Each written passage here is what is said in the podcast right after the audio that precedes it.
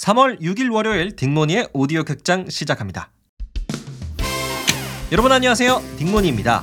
여러분 혹시 두 가지 일을 동시에 하려다 둘 다 잘 안 된 경험 있으신가요? 우리는 이러한 상황을 두 마리 토끼를 쫓다가 다 놓쳤다 라고 표현을 하는데요. 그런데 2차 세계대전 때 히틀러도 비슷한 실수를 저질렀습니다. 그것도 전쟁의 흐름을 완전히 바꿔놓는 노르망디 상륙작전에서였죠. 그럼 지금부터 역사상 가장 유명한 상륙작전 노르망디 상륙작전의 behind story 들려드릴게요. 과연 히틀러는 어떠한 실수를 저질렀는지 저와 함께 알아가 보시죠.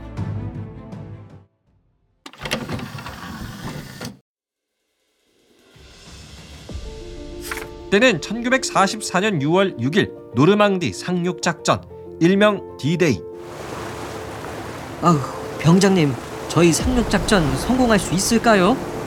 글쎄, 솔직히 나도 잘 모르겠다. 5분 뒤 상륙 작전 시작. 제발 히틀러 우리의 상륙 작전 눈치채지 말았어라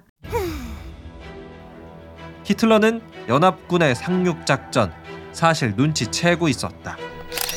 하하하. 너희의 계획은 다 알고 있다고. 그러나 그는 두 마리 토끼를 잡으려다 모두 놓치게 될 운명이었는데 노르망디 상륙 작전 며칠 전 히틀러와 그의 장군들은 작전 회의 중이었다. 히틀러 총통님 곧 있으면 연합군의 상륙 작전이 시작될 것이라는 첩보가 들어왔습니다 그래. 그들이 어디로 상륙할지 알아냈나? 예 총통님 프랑스의 북부 바드칼레로 예상합니다 아니 그게 무슨 소리야 룬트슈테트 장군 연합국은 바드칼레가 아니라 노르망디로 상륙할 거야 그랬다 히틀러가 믿었던 두 장군은 연합군의 상륙 장소를 다르게 예상했다 먼저 룬슈테트 장군은 연합군의 공격 장소로 프랑스의 북부 도시 파드칼레를 예상했고 롬멜 장군은 프랑스의 북부 노르망디로 생각했었다 그렇다면 히틀러 본인은 이때 어떤 생각을 갖고 있었을까? 나도 연합군이 노르망디에 상륙할 것 같은데 말이지. 아니야. 그래도 혹시 모르니 우리 독일군의 병력을 50대 50으로 나눠야겠다. 우리 독일군을 노르망디의 50%, 바드칼레의 50%를 배치한다. 예 총통님 이처럼 히틀러는 자신의 병력을 둘로 나눠버리는 선택을 하게 된다. 하지만 이는 엄청난 실수였다. 왜냐하면 연합군이 상륙 작전에 끌고 온 병력은 독일의 병력이 둘로 갈라져 있는 상태에서는 절대 막을 수 없는 아주 거대한 규모였기 때문이었다. 당시 노르망디 상륙 작전에 동원된 군인은 약 20만 명, 그리고 1200척의 전투 함선, 1만 대의 항공기, 864척의 수송선, 4126척의 상륙정까지 노르망디를 지키던 독일군들에게는 그야말로 절망 같은 규모의 군대였을 것이다. 때는 1944년 6월 6일 동트기 직전 노르망디. 우리의 포격 목표는 노르망디를 방어하는 독일군 전 함대 발사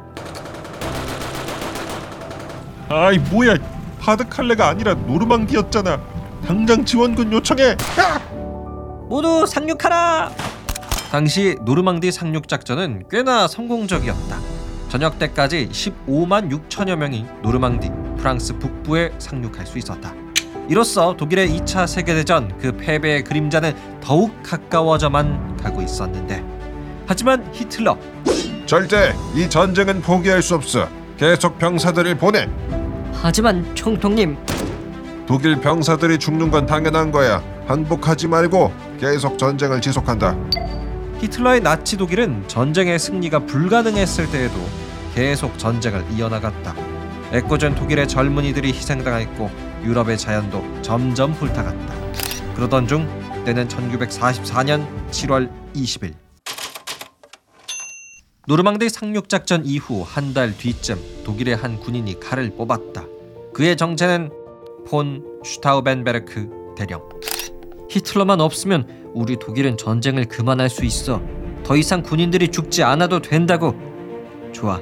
내가 오늘 히틀러 본부에 폭탄을 설치할 거야. 이제 히틀러도 끝이라고. 그랬다. 슈타우벤베르크 대령은 히틀러가 있던 본부에 폭탄을 설치하고 5, 4, 3, 2, 1 폭탄을 터뜨렸다. 이후 그는 히틀러의 본부에 폭탄이 터진 것을 확인하고 독일에 새로운 정부를 세우려고 했다. 그러나 히틀러는 폭탄이 터졌던 그곳에서도 살아남았다.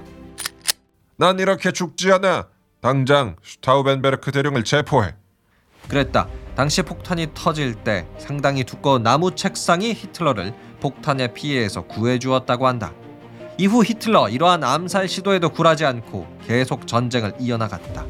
즉 노르망디 상륙 작전 이후 이 무의미한 전쟁을 1년 동안이나 지속했다는 뜻인데 하지만 때는 1945년 4월 30일 이제 독일의 수도 베를린마저 연합군에게 빼앗길 위기에 처하자 히틀러는 지하 벙커 안에 들어가 권총으로 자살했다. 그리고 독일은 1945년 5월 9일 최종적으로 항복을 선언하며 2차 세계대전을 끝냈다. 지금까지 노르망디 상륙 작전의 숨겨진 이야기였습니다. 끝. 네, 지금까지 노르망디 상륙 작전이랑 히틀러의 그 마지막 순간까지의 이야기 제가 소개해 드렸는데요. 저는 이 노르망디 상륙 작전을 생각을 하면 영화 라이언 일병 구하기가 항상 생각이 나는데요. 제 인생 영화 중에 하나고 또 요즘도 가끔씩 보는 것 같아요. 아 근데 그거는 진짜 신기하더라고요. 히틀러가 그 수비할 수 있는 병력을 두 개로 나눈 점. 야 이거는 좀 의아하기까지 합니다.